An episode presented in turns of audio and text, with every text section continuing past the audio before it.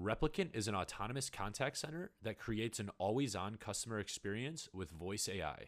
They just raised a $27 million Series A that was led by Norwest Venture Partners with participation from State Farm's venture arm, Atomic, Bloomberg Beta, and Costanoa Ventures. Welcome back to Sonic Insights.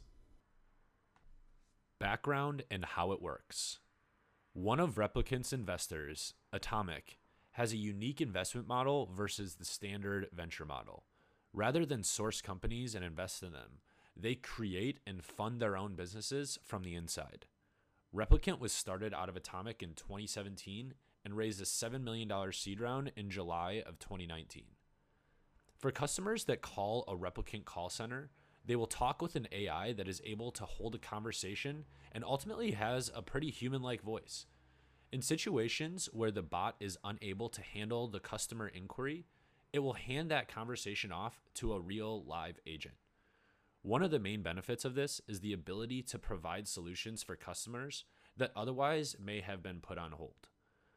Overall, the goal of Replicant and the experience is not to replace customer service reps entirely, but focus human energy away from the mundane tasks that an AI is very well equipped to handle.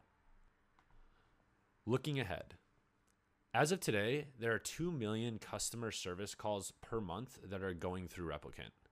The capital from this fundraise will be put towards go to market efforts as well as accelerating a few different areas of research and development to continue improving the product and overall customer experience.